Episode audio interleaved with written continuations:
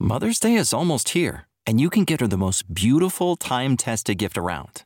A watch she can wear every day from Movement. Whether mom's into classic dress watches, rare and refined ceramics, or tried-and-true bestsellers, Movement has something she'll love. And right now, you can save big on the best Mother's Day gift ever with up to fifty percent off site-wide during Movement's Mother's Day sale at M V M T dot com. Again, that's up to fifty percent off at M V M T dot com. This is Thomas Smith from Serious Inquiries Only, and I never listened to I Doubt It with Dollemore. The following broadcast may contain free thinking and open-minded discussion, ideas, skepticism, and adult subject matter. Topics will be discussed using adult language, sometimes gratuitously. Get ready to move the conversation forward. This ain't your granddad's news and comment show. This is I Doubt It with Dollemore.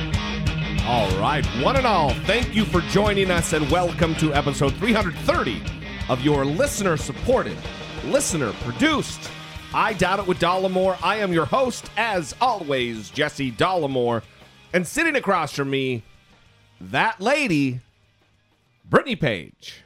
So I, I need some healing. Healing? Yeah. It's been a rough couple of days on the internet. Yeah, and especially for, for Brittany Page. I also want to say, for anyone... You just cannot help yourself. Yeah, I can't. And I also want to say, I'm getting... I'm getting... angry. And... so, w- what's happening... What a, what a metered way to, to describe how emotionally... Yeah. Entangled you are. Right. Well, you always say, oh, she's so reasonable, and she's, oh, the arguments she makes, they're just so great. Well, that's, this has not been the case. That used to be the way yeah, it, it is. Yeah, it used it's... to be the case. It's not the case anymore. I'm full on being a dick. Sometimes yeah. I'm being a dick. You... And I'm, I don't know if I regret it.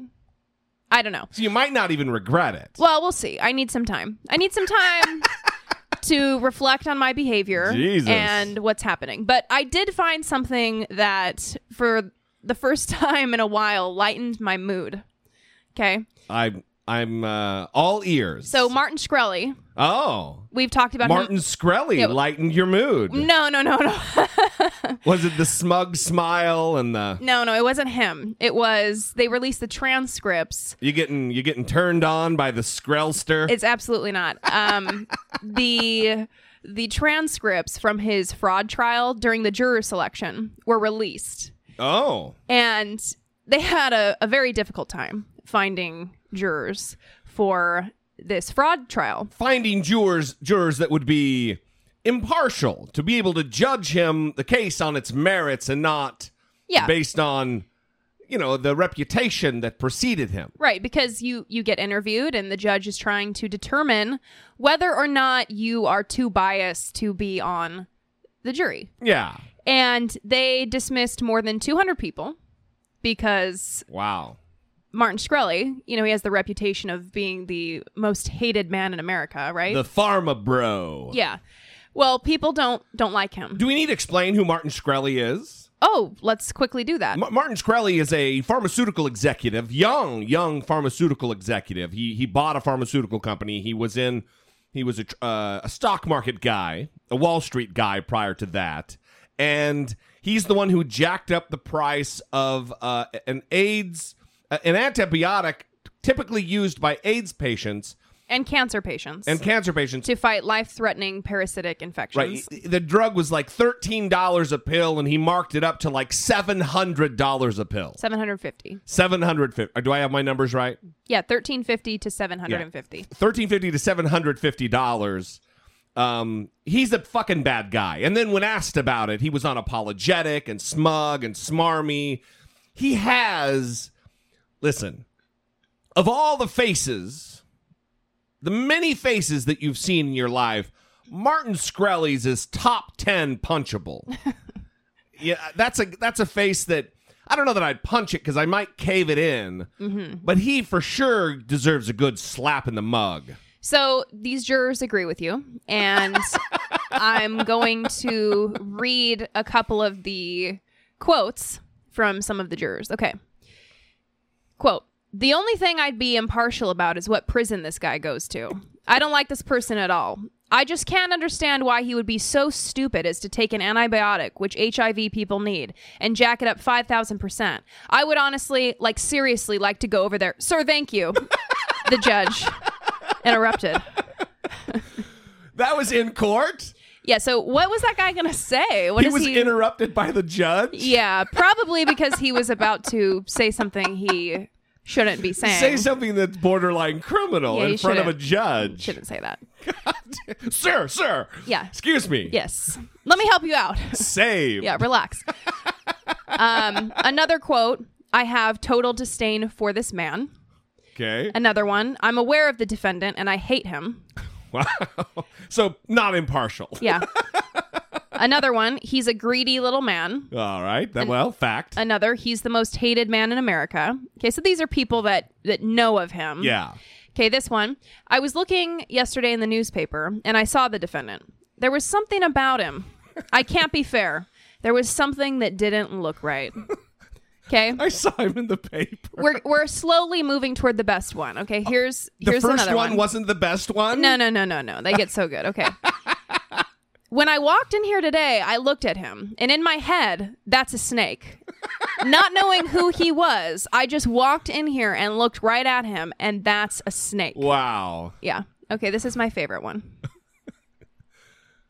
The judge says, the question is, have you heard anything that would affect your ability to decide this case with an open mind? Can you do that?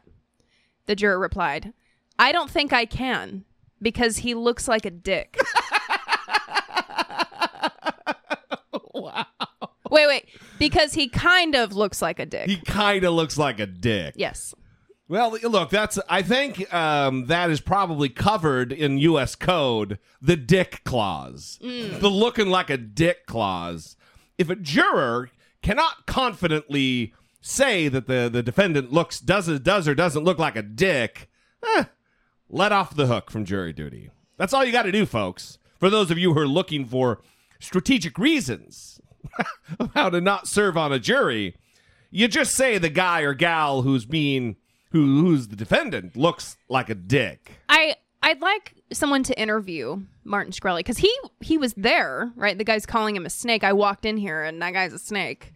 Apparently, he was there. Yeah, yeah. And I wonder what it's like for him to see the reaction from the majority of people and that they, they hate him. I don't know. I think he's used to it so much by now that he enjoys it. It's like... It's like having a fucking toddler or like a six-year-old kid who, as long as they're getting attention, they don't give a fuck if it's because they burned down their bedroom or because they got straight A's on the report card. Mm-hmm. It's attention. Yeah. Because this is a kid who didn't get hugged enough or something. Goddamn. Well, it seems like he should come out and say, listen, I was doing a lot of coke and I was just off the rails and now I'm better. I mean, usually these people have some... I was exhausted. Have some... yeah, I mean, I don't know if that would work, but... Well, exhaustion, the, that's the typical excuse. Yeah, that they have some sort of excuse that they then go get treatment and then they come out and ask for the public's forgiveness, right? People in the government do that a lot. So it seems like if he wanted to remedy this, not completely, but in some way... he would maybe do something like that to he's to explain a, his behavior. He's a guy who's derailed himself many times, even in the scope of like dating. He goes on Tinder and messages with women and is knowing this shit's going to go public. And he's just a, he's a fucking terrible person. He is a little, he, he's a dick. What can you say? Good times. So that's, that's brought you a little joy. Yes. Over the course of the last couple of angsty Facebook argument days. Yeah, it's been it's been quite the journey, right? The the Charlottesville thing happened, and it's just been a disaster online, I would say. Yeah, I, I don't. Uh, I do try to stay out of the fray because I'm not as good about as you usually are. I'm not as good. I, you know. I get pissed off. Mm-hmm. I'm not patient. Yeah, well, I've had, I mean, I'm seeing these people that are spending hours of their day defending the rights of Nazis. And that's confusing to me. And these are the same people who were outraged about the Beyonce Super Bowl halftime show, yeah, yeah, yeah. outraged when football players don't stand for the national anthem. And I just don't understand how to reconcile these two things without an unfavorable description yeah. of the individual. So I've been trying to have discussions, but something that's been happening is um, I'm getting tagged in arguments where people are kind of calling me in to help them. You're like the reinforcements. Yeah. And this happened with uh, someone I went to high school with, and she tagged me in a post to help her. It literally said, Brittany Page, help. And it was in this Seattle Women's March Facebook group. That That's a liberal thing. Yeah. And what had happened was she posted in this group and said, can we somehow organize a rally to counter the craziness of the Nazis in Charlottesville and show them the power of a thousand lit candles versus a hundred tiki torches or whatever she said. That's awesome. Well, she started being ripped to shreds for this post. It was... Were there Nazis in the group? I no. mean, like uh, Nazi sympathizer, racist sympathizer, no. right-wing, alt-right people. No. It was because she used the word craziness. What? Yes. Really? Yes. So, wow. So these people were saying, you just used an ableist slur. You have created a very unsafe environment for everybody here. You are disgusting. You're just as bad as the Nazis. I mean, these comments were... Wait, was that... That was literal. They really, they literally said, you're just as bad as the Nazis? They were comparing that pain that they were experiencing, saying that the pain she inflicted on them was equal to the pain being inflicted on people because of the Nazis. Tell Heather Heyer that, you fucking assholes. So that's... Don't steal my points here. Oh. So I wasn't going to comment because I had to like join the group. I don't want to join this group. I, you know, whatever. But then people started saying, Brittany Page better not come in here and defend you. She better watch out. Like, and I was like, you know what? Fuck, I have to comment. So I, I joined the group. Wow. Just to comment. And I, that's what I said. I said, you know, the I understand correcting someone's language and saying, you know, maybe you could have used a better word or whatever. But the pile on here is counterproductive. And I said, someone died. Yeah. Someone died. Her name is Heather Heyer. Honor her. That's all I said. And then I didn't reply to any of the comments that came. Because these people, Heather Heyer, would probably give anything to be alive right now and on a Facebook group complaining about an unsafe environment on a Facebook group. But she had a car rammed into her body that killed her. She was physically on a street. Yeah. Standing side by side with people against Nazis. And these people are spending hours attacking a fellow liberal who is an ally in every sense of the word. Because she used the word craziness and saying she created an unsafe environment. This is not useful. It is not productive. It is not okay. And truly, it makes me a little embarrassed because... For sure. This is what people, not accurately, but this is oftentimes what people who oppose liberals believe liberals are like. And they're proving that stereotype. And again, someone died. I don't know how to be any more clear about that. It's sickening. It is making this about you and your your pet thing. Using the word colloquially about Nazi crazies or craziness isn't creating an unsafe environment. Now I'm fired up. Yeah. So, see, see, I got a little fired up. That's shitty. Th- that's shitty. Well, it upsets me. And um, I, I just, I don't think it's useful when there are people that are supporting Nazis, making racist arguments. Nazis are in the streets. Uh, I don't think that what we need to be piling on yeah. about is an ableist slur. I also, just, I, I don't know. L- let me say this. On my side of the street, in the Facebook shit, mm-hmm. is quit trying to say these fucking assholes weren't Nazis. If you're carrying the Nazi flag and you subscribe to Nazi ideologies, you are a Nazi. It doesn't mean you're a member of the the, the actual former Nazi party. Nazism is an ideology. If you subscribe to the ideology, you're a fucking Nazi. Well, there's also, there's dictionary definitions. Yeah. So, and some of those are a person with extreme racist or authoritarian views. A person who seeks to impose their views on others in a very autocratic or inflexible way.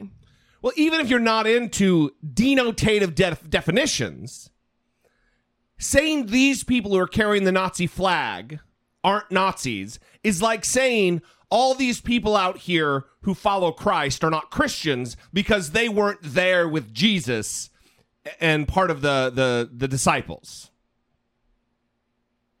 These are Nazis. Call them neo-Nazis if that makes it feel better for you. They are fucking Nazis. So, good luck out there. Let us all try to recalibrate and be a little more reasonable. Yes. In our discussions and treatment of people. All right, well, let's let's move on with the program. We got a lot of voicemails, a lot of emails. That's primarily what this show is going to be about. Um... It's kind of going to be Charlottesville. It's going to be like two twenty-nine part two, although it's three thirty. Um, there was resounding feedback from the last episode. And we're going to do this episode differently. If you are new to the podcast, if you are just tuning in, you've never listened before, this is not like a normal episode. I said that last time, and I'm saying it again. It's not going to go in the normal cycle of things. We're going to start with the presser. Short clips from the presser of Donald Trump, who, well, maybe we should do this. I'll give a timeline. Charlottesville happened. Donald Trump came out and made his both sides comment. Oh, on many sides, there's a problem. The, the White House got together. They wrote a statement for him because he's a fucking child and he has to have the words written down in front of him to to grasp concepts like empathy and reason. So when he read his statement, he maligned, he denounced the K K K and white supremacy and Nazi groups, hate groups. He didn't say anything about many sides or the left. And then given a chance in New York, pressed by the media, started off okay. He had his prepared statement in his pocket. He broke it out. Here it is. This is what I said the other day. He read from it briefly. He kept getting pressed by the media. And everything went off the fucking rails. And he went unscripted. Benefit. Let me ask you a why, why did you wait so long? I did not. Last week, I didn't wait long. What, why I didn't wait long. I didn't wait long. I wanted to make sure, unlike most politicians, that what I said was correct, not make a quick statement. The statement I made on Saturday, the first statement, was a fine statement. But you don't make statements that direct unless you know the fact. It takes a little while to get the facts. You still don't know the facts. And it's a very, very uh, important process to me. And it's a very important statement. So I don't want to go quickly and just make a statement for the sake of making a political statement. I want to know the facts. So for the first five minutes of the press conference, roughly five minutes, this is how it went. Him talking about the facts. That was clearly the messaging that had been spoon-fed him, knowing they were going to get resp- uh, questions from the media. So they armed him with a piece of paper, with a written statement, and this this talking point of, I needed the facts first, because facts are important to Donald Trump. You know, Ted Cruz's father had something to do with J F K's assassination. Judge Curiel couldn't be impartial because he has Mexican heritage. And many other insane things that he said that didn't rely upon facts. Right now, as we're recording this, a truck or a van or a vehicle of some sort has mowed into pedestrians in Barcelona, killing, I believe, thirteen people. And Donald Trump, on the heels of this happening, just tweeted, "The United States condemns the terror attack in Barcelona, Spain, and will do whatever is necessary to help. Be tough and strong. We love you." Now, that is a reasonable statement coming from Donald Trump, but it flies in the face of having all of the facts before making a fucking statement. So for five minutes, that's how the press conference went. Here is when it started to go off the rails.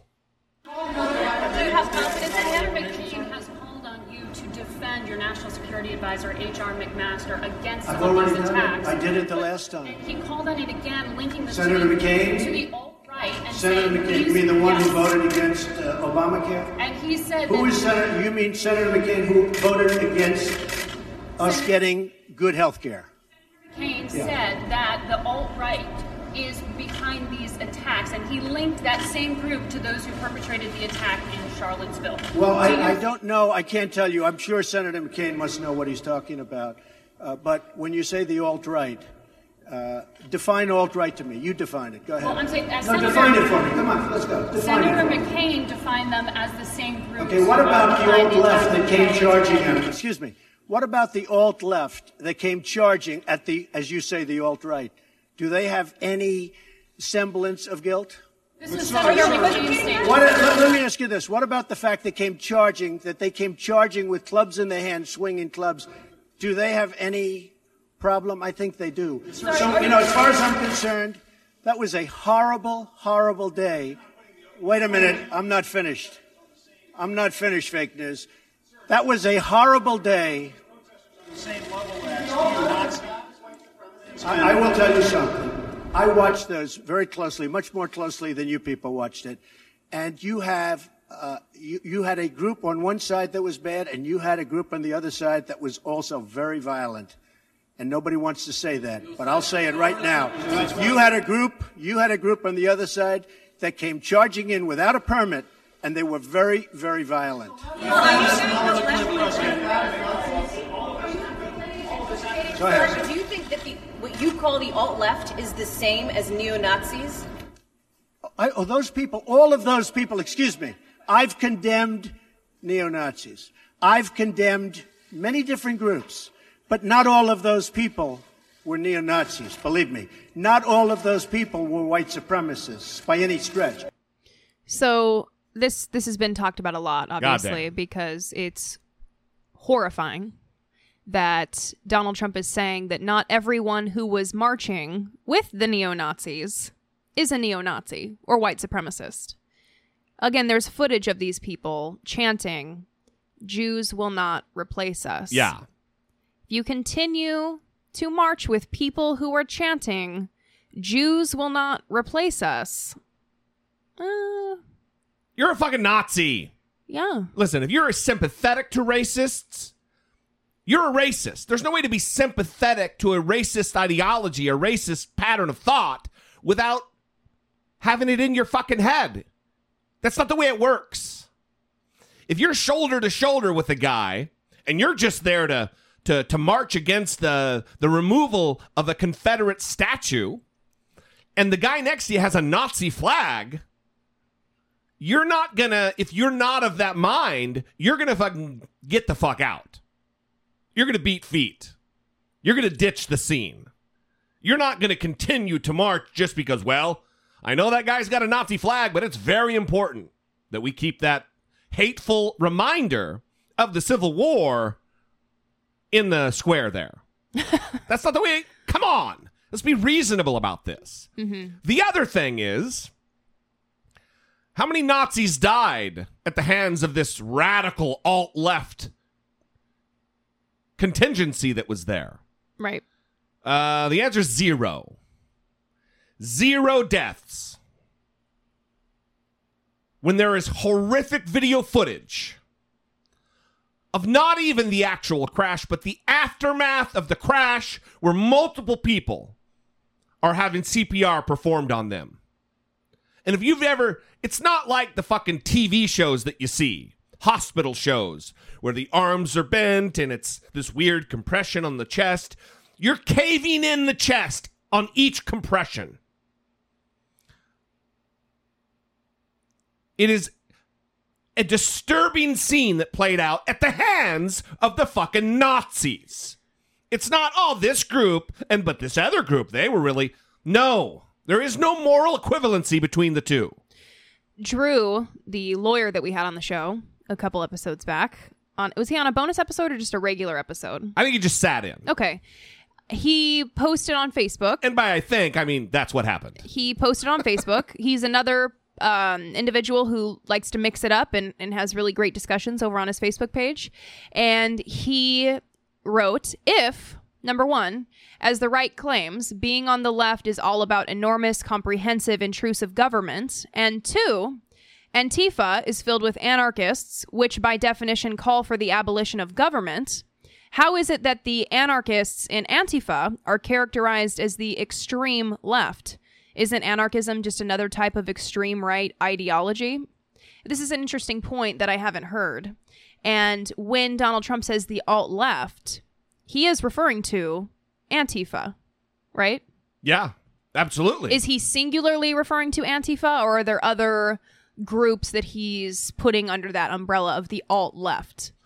I think he's trying to say anyone who was there counter-protesting is a member of Antifa, which... just isn't the case. Look, I, I I have a lot of criticisms, a lot of criticisms for Antifa and their tactics. Yeah. I, I'm not... If someone was to say, do you align yourself with them? Fuck no, I don't. I don't agree with what they do. Uh, I think it, it stirs the pot. Um, I'm just not a fan. You don't find it useful? Not at all. But everyone who was counter-protesting wasn't Antifa.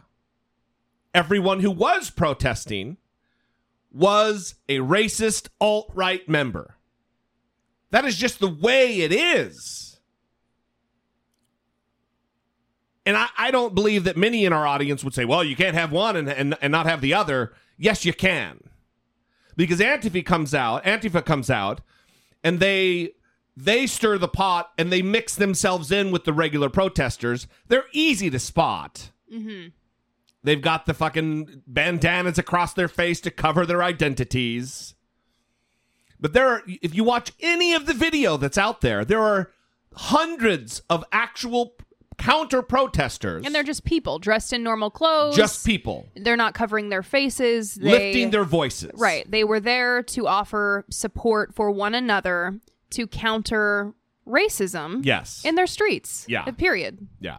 And Donald Trump is trying to act like we have a severe problem on both sides. We don't. So racists came out into the streets and... Let me say one more thing about Antifa. As bad as they are, and as much uh, not aligned with them as I am, what happens when Antifa shows up? Trash cans get lit on fire. Maybe some windows get broken. No one dies when Antifa shows up. That's the difference here. As bad as they may be, no one dies. Someone fucking died. Was smashed by a speeding vehicle. That's the difference. And the fact that Donald Trump doesn't have the moral compass needed to understand that, for me, makes him unfit to lead this country, unfit to be commander-in-chief of our armed forces, unfit to sit inside the Oval Office and make decisions for this country and its citizenry. I would much rather have the fucking wingding Mike Pence, the bigot Mike Pence, as president than Donald Trump. At least that bigot can be reasoned with to a degree. Well, I just want to say that the arguments I've been seeing in defense are there's this video going around where the guy has a Nazi flag hanging outside his house, and I've seen people comment on the video saying, hey, why is that woman trespassing? Yeah, right. I just, I don't understand the arguments that are popping up where white supremacists suddenly need protection, or we need to focus on who is not supporting the white supremacists and what they're doing, protecting the white supremacists. I don't understand why that's priority. And listen, I I am a supporter of free speech. You can say whatever you want, as long as it's not inciting violence or a threat against someone, right? But you are not free from consequences for that speech. Yeah. So people are going to show up, and they're gonna they're gonna counter you. That's that's gonna happen, and yeah. we should support that, and we should all be out there doing that as well. All right, what do you say? Should we get to the voicemails? Thirty minutes in. Yes. Um, we're gonna get to the very first voicemail. I'm gonna get it out of the way early. Uh, this is not the the measure of the rest of the calls, but it needs to be addressed. Ethan from Harlem called in after the officer who killed Philando Castile was let off. And he made um, a couple of salient points. He's an emotional guy. He called nine times. Left me nine three-minute voicemails. Eight of which I did not listen to because of his first. This is his first. Hey, Jesse. Uh, yeah. And Brittany. Ethan from Harlem. Um, uh, I don't even know where to start with this whole, with this rally thing. I'm just, I, okay. I know y'all ain't gonna play this on y'all show because I'm about to get really, you're gonna think it's being negative, but it's really not. But, yeah. You, I'm sitting here with, and it's a lot of my people that's doing the same thing. Sitting here with a huge fucking smile on my face. Not saying that, you know, that lady deserved to die. No. Being black, we don't like when any human being loses their life. But, seriously, tell me, how does it fucking feel? Okay? Y'all are sitting here. So I don't know if you want to play it all the way through or if you want to stop and talk, but I have a comment right away. Yeah. He, um, first he starts by saying, you think... You might think this is going to be negative, but it isn't. And then he said he's sitting there with a smile on his face. I'm sitting here with, and it's a lot of my people that's doing the same thing. Sitting here with a huge fucking smile on my face. Not just a smile, a huge fucking smile on his face. Yeah. And then he goes on to say he's not saying that she deserved to die. Not saying that, you know, that lady deserved to die. No. Being black, we don't like when any human being loses their life. So he doesn't like but, doesn't like when any human being dies. But again, he's sitting there with a huge fucking smile on his face. Right. I'm already confused. I'm yeah. already confused. No, no, no, no. I'm not attacking you two. But white America as a whole is sitting here expecting all this and seeing this outpouring of sympathy whenever a white person, especially a white woman, something happens to him. We've been saying this shit for the fuck for four hundred fucking years.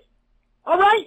I'm seeing, just like that white lady that got killed by the cops, I'm seeing these musical montages, these nice little pictures of her being married and all this other shit, these visuals. And, where the fuck is the visuals for us? Why is our visual, visual, why is our montages always thug pictures? Why is it always talking about our criminal record that we ain't did shit wrong? Why is it always attacking our fucking family? Why is it always doing this, all this other bullshit about us, exposing everything about us, putting our babies' pictures on the fucking screen when they're underage and not supposed to be seen when they do something? But when it's a white person, you get this outpouring. They shut down every fucking news channel in the world to show this damn rally and what happened there. But when people, my people get killed, you know, when my people get attacked by racists, and not just cops, any racist, when my people get attacked, you don't hear about this shit. And when you do hear about it, it's always, uh, oh yeah, by the way, you know, another black person got killed by such and such. And by the way, in sports today, what the fuck? Seriously, we get demonized for bringing up this shit. But sure, but let it be a white person. Let it be a white rally. All of a sudden, it's nationwide news. They actually asked somebody on the news, asked, why doesn't the president call his woman's family? What the fuck? Have you ever heard somebody make that damn case when it comes to a black person getting killed? Why doesn't the president call that person's family? Seriously? Are you... Oh my goodness. Look, I know y'all ain't gonna play this on your show, but I respect your show and I'm not attacking you guys. I'm attacking the entire picture here. I don't give a fuck about what happened at this rally. As far as I'm concerned, the same way it's black on black crime, this is white on... And it was cut off. Well, you could not give a fuck what happened at this rally, Ethan, but someone died. An ally of black people died at the hands of a Nazi while protesting shoulder to shoulder with black folks. And to address the earlier statements that Brittany was making relative to your fucking wildly unempathetic bullshit, that you have a huge fucking smile on your face in the wake of a death of an ally to your community. Here with, and it's a lot of my people that's doing the same thing, sitting here with a huge fucking smile on my face. That is heartless. A woman was crushed by a speeding vehicle in service to protesting against Nazis who would have you killed. And you've got a huge fucking smile on your face. And you're not saying she deserved to die, but... Not saying that, you know, that lady deserved to die. No. Being black, we don't like when any human being loses their life. But... And then you ask the question, how does it fucking feel? Seriously, tell me, how does it fucking feel? Let me answer that question for you. It feels terrible. And I bet you her friends and her family feel even worse than I do. And I'll tell you who's happy, maybe as happy as you with your huge fucking smile on your face, is those Nazis. I bet you they're real happy that this ally... of diversity, this ally of social justice, this ally of black folks is fucking dead. They share your smile on your face, Ethan. Your fifteen minutes are up on this program. You won't get another. I want to say... that it's unfortunate because, and I, I said this last time Ethan called in, which I believe was the Philando Castile episode, That's right. correct? And I I feel for Ethan because I can hear his pain. And it's unfortunate because blended in there with hateful comments are very valid and legitimate points that Ab- need to be addressed absolutely widely. And by more people. The fact that when black people die, their criminal records are put up on the news. And that doesn't happen with white people. That is a valid, legitimate, fucked up thing. It's unfortunate, though, because that point was made after saying something that would turn a lot of people off and well, not want to listen, listen anymore. If you can't stand with your allies... If you can't stand with your own goddamn team, then you're an island unto yourself and you're a part of the problem. Ethan is a part of the problem. Smiling when someone who advocated for you, when they die, saying shit like, how does it feel? No, not here. Well, it's also, this is kind of what I was saying about the the liberal thread where people were freaking out on an, another ally because she used a word that they didn't like. Yeah. And it was just pile on after pile on after pile on. And when I said that I wasn't going to comment, it was because these people are not rational. And there was no way to, there was no way that I was going to say something that was going to cause them to be rational or reflect on anything or reflect said. yeah they yeah. were not reflective. They just wanted to attack attack attack. And when someone is like that, I don't know what to do there. There's there's not a lot to do in, yeah. in terms of getting someone to listen. So I feel like that's what's happening here, and, and I again I feel for Ethan. I do. It's very unfortunate. He's making valid points. But we can't have this negativity toward people who are are trying. They're trying. Yeah. They're trying to make it better. They're trying to make improvements. And I, I don't know why we would fight against people who are trying. Well, this wasn't a white rally, first of all, is another thing he said. Just because white people are there doesn't mean it's a white rally. Watch a few videos and see the hundreds of people of color, citizens of Charlottesville, and probably people who from who traveled from afar to get there. It wasn't the resistance against this Nazi movement and these Nazi protesters wasn't a white one. It was multiracial. Anyway, we're going to move on. Last episode, we had someone from Colorado call in, Nathan, and he expressed some concerns about staying in the country after the Charlottesville incident, that he doesn't feel safe, he doesn't feel at home, he doesn't feel welcome in his own country. And we had several callers call in to specifically speak to Nathan and his fiancée, Michelle. Hey, Jesse. Hey, Brittany. This is Buddy from Philadelphia. I just got finished listening to episode three twenty-nine, and I'm calling in regards to Nathan's uh, message for him. Nathan, don't give in. Don't even let them doubt what you're doing. It doesn't matter who you love. It doesn't matter what color, what, whatever. Uh, don't, you thinking that way, um, they win. I've been with my wife for fourteen years, and she's African American. I'm an Italian American. And I, over the last, I'd say seven months, eight months, since, um, the idiot has been put in office, um, I've noticed looks from whites. Um, they feel that they're entitled to, to look now, and, you know, it, it's not going to change how, who I am, and who I love. So don't let it change you. Um, people like you are needed because he's not going to be here much longer. Hopefully it's, uh, as soon as what Jesse says, but he's not going to be here much longer. And the idiots that follow him will crawl back into their holes and go away. So keep your head up. Keep loving who, keep loving her the way you do, and stay in this country. Uh, thanks, Jess, Brittany. Uh, you guys both rock.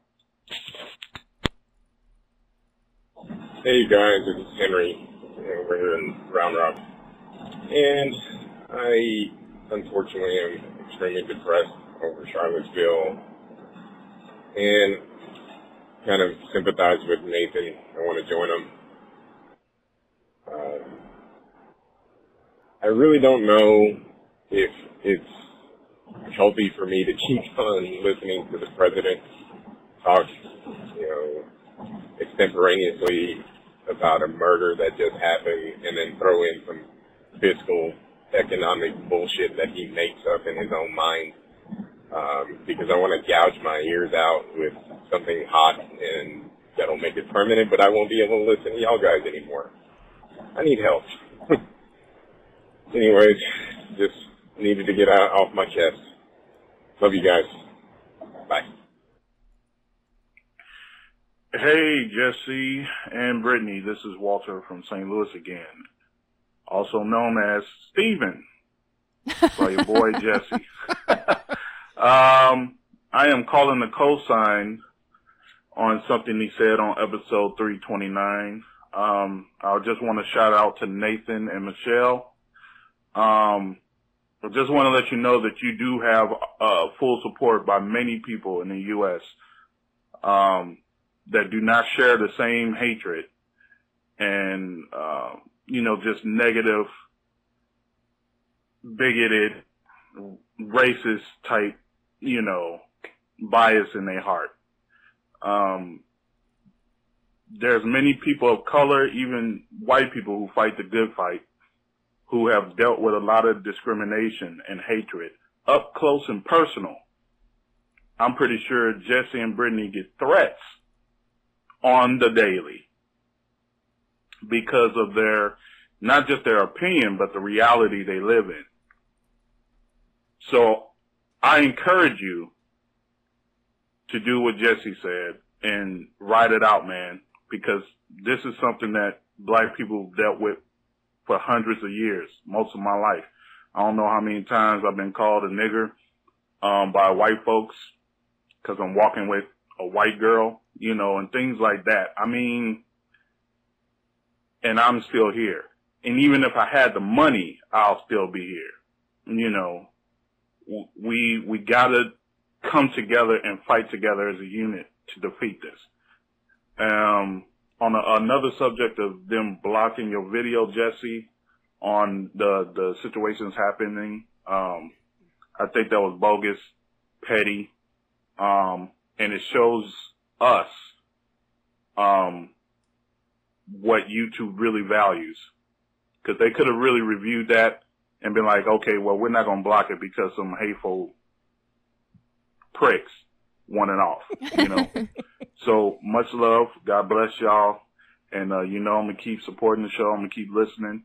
And much love to you, Jesse, Brittany. I'm going to holler at you later. Your boy, Steven. Oh, that's amazing. Oh, very funny. Well, thank you, Steven. Walter. Yes, Walter. That was a beautiful voicemail. Those were great voicemails. I loved that people came out in support of Nathan and really spoke directly to him. I, I think that that's a beautiful thing. Yeah.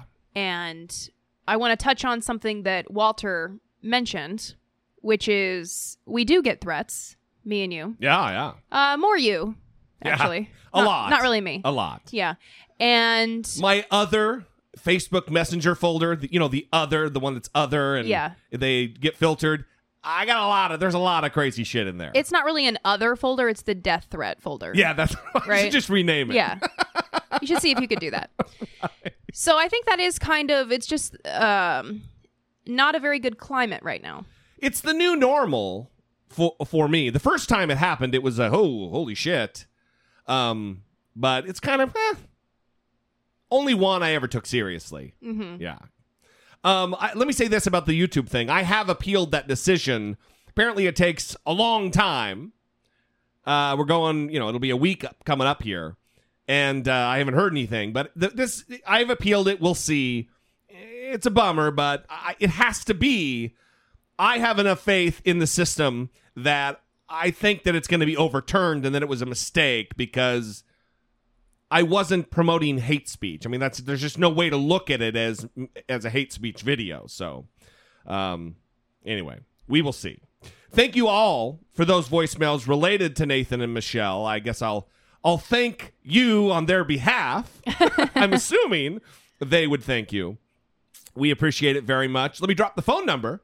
Uh, six five seven, four six four, seven six zero nine. Of course, you can always email a voice memo from your smartphone to I doubt it at dollemore dot com. Let's move on with the voicemails.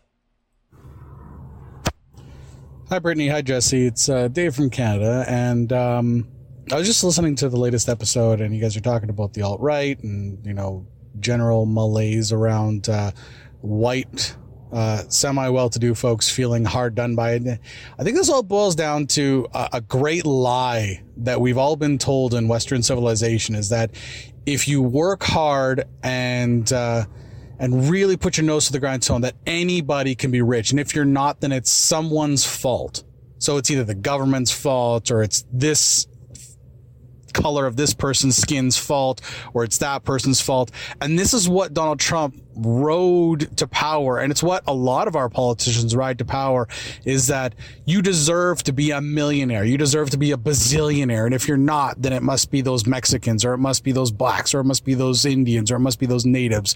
You know, it's, it's this crazy dichotomy of, of stupidity and, and willful ignorance, that people can't just live a normal, happy life doing something that they love. They don't necessarily need to be making millions of dollars to have made it in Western civilization. Um, if you've got, uh, you know, a, a roof over your head and food on your table, uh, and clothes on your back, as far as I'm concerned, that's pretty much fucking making it in this day and age.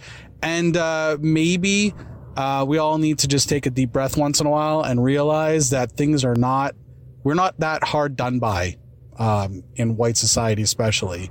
And uh, maybe just take a fucking deep breath and pull our heads out of our asses collectively. I don't know. Oh, and uh, Jesse and Brittany are the best part. How dare you include her? That is bullshit. um, thank you, David. We appreciate it very much. Uh, I also like that professional recording that you what's sent in. What's going on? Yeah. That was great. Unbelievable. It sounded like he was in a car, too. Yeah, it, it was impressive. It's whatever. Like a, his studio, his car studio. Yeah, whatever you have going on, it's working. So uh, I'm not going to specifically respond to your, your voicemail yet, because we've got a, one more voicemail on the same topic and then an email. Apparently, we, we really touched a nerve with that one. Um, here is John.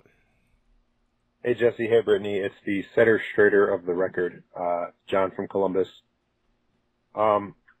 I just listened to your episodes exclusively on Charlottesville, and, you know, as a white dude myself, um, I'm, I'm, I'm baffled by this, this desire to blame someone else for your failures. Um, you know, what this is, is I'm, I just turned thirty this year, and, it, you know, I'm on the trail end of the generation that got told, you came in second. That means you lost. That means you failed. Get better. You know, if these kids are in their twenties and whatnot, they grew up with participation trophies, and now they're not getting their trophies. They're not getting what they feel they deserve, so therefore they're bitching and they're complaining. And it's pathetic. Life doesn't care what you do. If, if life is shit, you have to turn it around. If your life sucks, do something about it. Stop scapegoating. And I know I'm preaching to the choir with you guys and with, you know, all these listeners. Um, but as, as a white male, I just would like to say that I am, I'm, I'm disgusted to be white. Um, but I know there's nothing I can do about it. Just as, you know, the black man, there's nothing he can do about it. There's nothing we can do about our skin tone. If we change it, we end up looking like, you know, an orange. Um, if you don't know what that looks like, look no further than the president. But anyway, guys, uh, love listening to the show. Uh, thanks for all you do, and uh, check in with you guys later. All right. So kind of um, an alternate perspective on the same topic. Mm-hmm. Well, you and I also had disagreement on this issue, so I think the audience is kind of mirroring our disagreement yeah, yeah. on this issue. So Jill wrote in, Jill from Denmark. Hey guys, just had a reaction to a statement you said, Jesse. You said something like, if you are a white man and you can't make it in this society, it's on you. I agree that it's not on other groups of people, black, Hispanic, et cetera. However, there are many other factors that can affect whether people can make it in society. Education, family, economics, job opportunities, college loans, et cetera. Unfortunately, it is a common political strategy across the world to turn ethnic groups against each other so that they don't join together and turn on the political and higher economic classes, demanding better opportunities and wages. Love the dynamics between you and Brittany. Well, here's what I'm seeing here is maybe I'm getting sucked into. I haven't changed my mind on it. I mean, I'll soften my stance and say, as a white man, you're given far more advantage than any other group, whether it be women or whether it be people of color. You just, you're at an advantage. So if you can't turn that advantage into something, it is more on you than it is anyone else. It's not on anyone else. Mm-hmm. But what I'm noticing here is that the foreigners, Dave from Canada, Jill and Denmark, they're kind of speaking to, maybe I'm getting sucked into this, the concept of the American dream. Maybe mm-hmm. John and I both are. Yeah. That if you work hard enough, you can achieve anything. And that is kind of a fairy tale. That's not necessarily true. There's a lot of factors, including luck, that go into it. And I don't want to fall into a trap of of just re- reciting a, a an oft-repeated trope about the American dream. So uh, let me think about it. Let me marinate on the concept. And maybe maybe I'll change. I don't know. But I, I still largely believe what I said last time. But it, it, it takes, you know, it's I'm not going to flip on a dime. Yeah. Well, I, I think... why, why the hesitation? Well, because this is a nuanced argument, and it's yeah. I think it's being talked about very generally. But I think the argument that if you're white and you haven't achieved, it's on you... is not fair, I guess I would say. I, I would agree with that sentence, yes. And I wouldn't say, again, I I love Jill's email, that it should be blamed on other people. Has Jill ever agreed with me? I don't know. It should not be blamed on other people. And people who are against affirmative action would blame it on other people. Yeah, I think that was the, my larger point, but I was being kind of a bull in a china shop about it. And it's get over your fucking self. It's not the black man's problem. If it any, if it's anyone's problem, it's your own. And we were also talking about this after Dan's voicemail, where he was talking about these being young white kids from middle-income families. Mm-hmm. They're not coming out of poverty. They have every advantage. I don't if know. They can't make it. They can't make it. Yeah, but again, I think that's a generalization. And unless you talk to all those people, well, I'm not. I mean, they could have been handing out khakis. I just said the largely, rally. largely. Okay, that's fine, but but you don't know that, so I don't know what the economic distribution is. I don't know what the S E S is for the, the people that attended that rally. Um, their socioeconomic status for those of you don't, who don't speak. Sorry. Clinical psychology. The people that attended the rally, there were some people there who weren't dressed as nice, who didn't look as put together. I didn't say all. No, I know, but you said largely. And I'm just saying we don't know that. Okay. So there's many factors that go into whether someone can achieve. And Jill mentioned a lot of them. If you're born into a family where your parents didn't graduate high school, you have a lower chance of graduating high school. If your parents didn't go to college, you... have a higher chance of not going to college. Yeah. All of these things. Uh, there's even something called the word gap. Okay. People that come from low-income families, children, hear like by age three, thirty million fewer words than a child who comes from a higher economic status. Yeah. And this leads to achievement gaps in school. Okay. There's all kinds of different research where even the amount of words that are heard in your household affect your achievement based on your family income. No, I get it. I get and it. And when people make these arguments, these pull yourself up by your bootstrap arguments, they're ignoring all of these things that contribute to this very complicated, very nuanced issue. And so I think that that's just a generalization to say they come from the participation trophy generation. I'm twenty-eight. So apparently I come from that generation too. But I was also someone who looked up statistics when I was a teenager and found out what was in the cards for me based on the family that I came from. And it wasn't good. And that informed a lot of my decision making. Okay. But a lot of people don't have the opportunity to even do that. Yeah. No, I'm being convinced. So Quit anyway. being mean to me. Yeah, I'm sorry. I know I'm, I'm verbally attacking you. I'm sorry. I'll stop. You can't say inside statements like that and not explain them. Well, I just, I've been accused of verbally attacking people on the internet when I am doing nothing more than what I just did yeah, here. Yeah.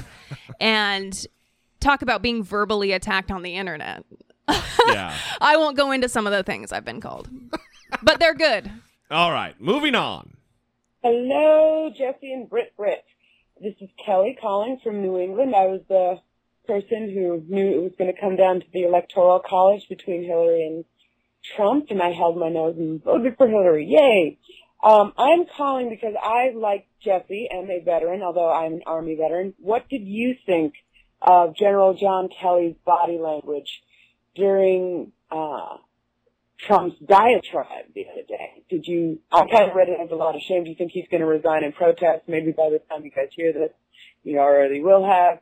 Um, but, you know, love the show. And indeed, Brit Brit is the best part. Love the show. Brittany's the best part. I love this Bye. nickname. Love it. So um, that's something we didn't mention was, there, first of all, there's a lot of shit that went on, and we knew we wouldn't have time to get to it all. Uh, even Donald Trump del- t- retweeting and then deleting tweets, and he, he he's kind of losing it. However, um, John Kelly is a f- former four-star Marine general, and he's an interesting character. He's the new, he was the Homeland Security Secretary, and now he is the Chief of Staff of the White House. And during this entire, as Kelly aptly described it, diatribe, John Kelly had his head down and his arms folded, and he looked um, kind of a combination between dejected and very frustrated. And I I tweeted after all this went down that if, if he doesn't resign, then we know where he stands. And that might be harsh, but I believe it's accurate. And I don't say that lightly, because I have a lot of respect for John Kelly. He was the highest ranking individual in the military to who lost a son in combat in Afghanistan. And that's not necessarily a, a mark of... of the man, but it tells you a little bit about him. He's from South Boston. He is kind of a rough and tumble guy, not your typical officer, especially of the flag rank. Um, I believe he is he is more a follower than a leader, though. I believe he's following the president and taking orders and putting in action Donald Trump's agenda as as a subordinate. And that's a problem, because this president needs direction. This president needs guidance, and he's not getting it, even from former Marine General John Kelly. Well, his his body language, I would agree, was not good. Not positive. I think that he seemed surprised. There were some eyebrow raising going on. He, there are reports coming out of the White House saying that he is unhappy or a little confused by Donald Trump's statements on the Nazis, and then also Steve Bannon giving this interview and kind of flying off the handle a little bit. Yeah. So he's not happy with things that are going on. But this is what all of the people that are contributing to Donald Trump, or have contributed to Donald Trump's rise, say. I'm concerned. I'm not happy. I don't agree. But then when it comes to action, there isn't a lot of action. And I favorited a tweet yesterday. It's one of my favorite tweets. Dan Drezner on Twitter, he said, "What did you do during the Trump wars, Daddy? I served the president, but I was constantly troubled and repeatedly expressed concern." And that's kind of the reality of the situation. Yeah. Where these people are concerned and troubled, but what are you doing about yeah, it? Yeah, what the fuck are you doing about it? Because you can be troubled and concerned all day long, but w- what are you going to do with that concern? Yeah, you're standing by the president still. Yeah. Unless you come out and oppose him and his racism and his white supremacy, then you're with him. You have an obligation to do the right thing. An obligation to do so. So I guess to answer your question, um, Kelly, I, I don't know whether I, I would. If he doesn't, if he doesn't resign in a week, then really there's nothing that's going to get him to resign.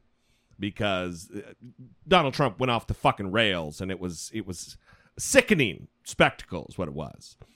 All right. Thanks for the voicemail. We appreciate it very much. Moving on. Final voicemail. Robin from D C.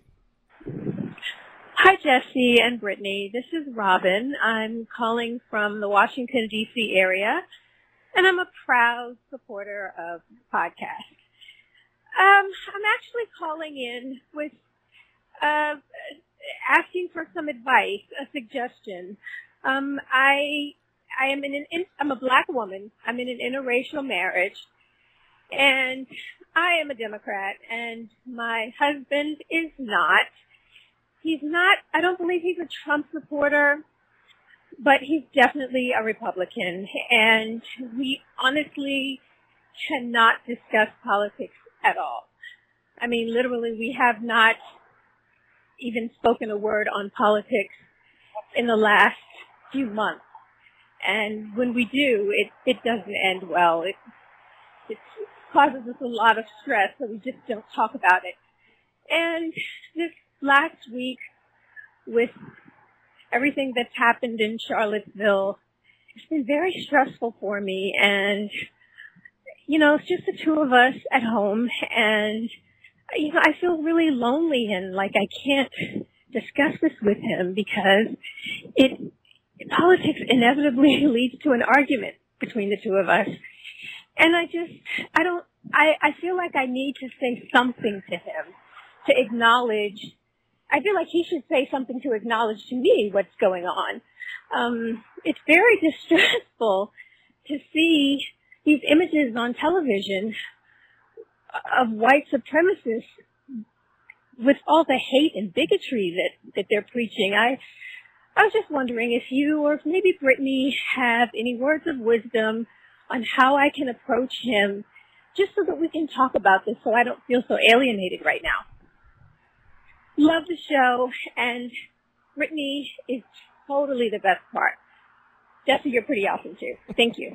Love the show. Brittany's the best part. Bye.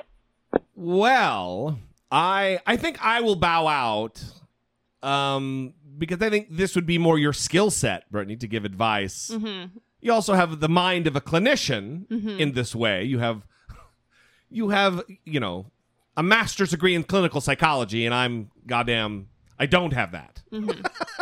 Not that you're going to be giving, dispensing, you know. L l Do we need a legal disclaimer? I think we should, yeah. Any advice dis dispensed by Brittany Page in a clinical capacity is just advice. Well, this is not a clinical personal capacity, so oh, you're so already failing yeah, at the disclaimer. I'm a, I'm a failure. So let's just say I'm acting as an advice columnist right now. Just, uh, friendly. Um, I have no... For entertainment just, purposes only. For entertainment purposes only.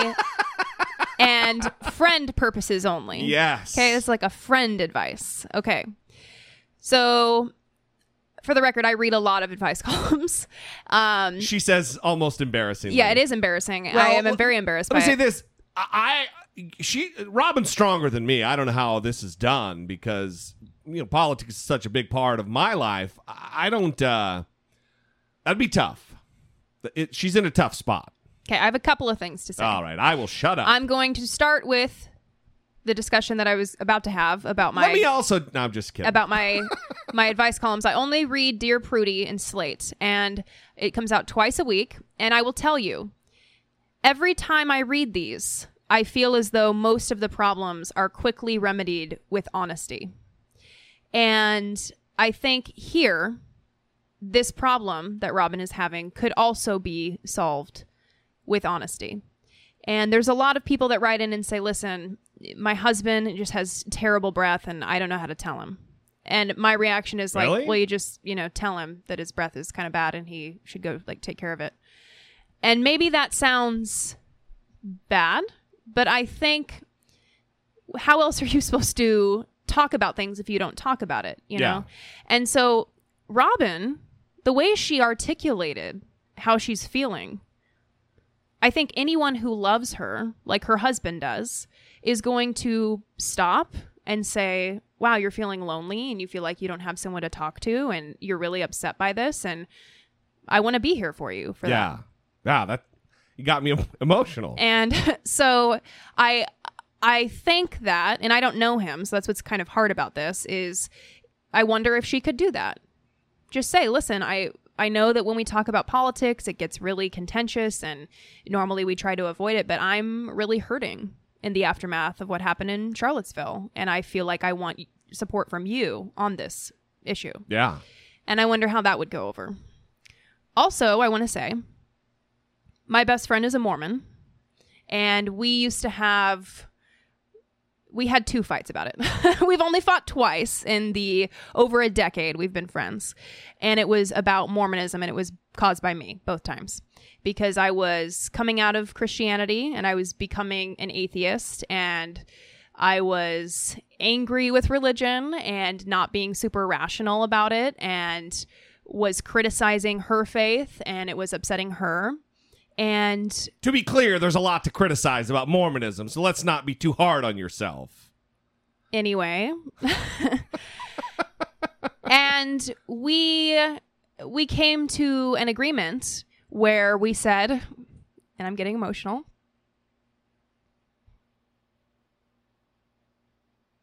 that our friendship was more important than our disagreement about religion. Yeah.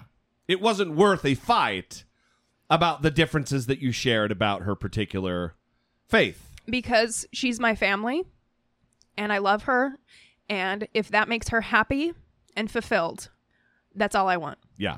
So it ended right there. And it isn't like we can't talk about religion anymore. We do. She knows my views. Sometimes I get pissed off about the Catholic Church, and I I vent to her about it. Sometimes I get pissed off about other things. I can talk to her about it. But it isn't about criticizing her worldview anymore, which is what I was doing. So I think people say, wow, I don't know how you have a relationship with someone who has such different views. And I think it is possible. But we just have to understand that people can be reasonable and hold different views. That's that's totally possible. Yeah. They can be reasonable and deserve our respect and still have different views. And with Robin's relationship with her husband, I don't know how long they've been together, but she knew he was a Republican. He knew she was a Democrat. They came together still. And so there's something there that's bigger than politics. Obviously. A- absolutely. And that is the relationship they have. So I think coming together and just saying, I need that relationship. This isn't necessarily about politics, right? I need your support in this moment, might speak to him. So... Anyway, didn't know I was going to cry. So that happens. I have no jokes. And on that note. So hopefully that helps. We'll yeah. see. Uh, let us know, Robin. Look, we, we love you and appreciate you. Um, your support is valuable for the show. We we uh, we appreciate it very much. And the voicemail. If you, too, would like to sound off, six five seven, four six four, seven six zero nine. Of course, you can always email a voice memo from your smartphone to I Doubt It at dollemore dot com. We didn't play the Dollemocracy bumper. We didn't play our mid-roll for Patreon. So we'll end with this. If you'd like to support the show, if you're on the fence, now is the time. We are getting closer and closer. Brittany's getting ready to read a list of names, our new Patreon subscribers. But we would love to have you on board. Go to dollemore dot com on the left-hand side of the page. There's a link that says support the show. There you will find the methods by which to do that. You can also go to dollemore dot info and buy a mug or a t-shirt. Get your Classy Laid shirt, get your You're the Puppet shirt, get a mug or a tote with just the, the, the show's logo on it. That also helps produce the show.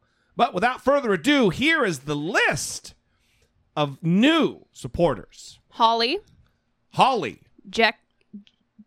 Jexka. Jexka. Jeff. Jeff. Fook. Fook. Melissa. Melissa. Griselda. Griselda. Matt and Kathleen. Matt and Kathleen, we love you. And Daniela. And Daniela. Thank you guys. We appreciate you. You're keeping the lights on, and it means the world to us.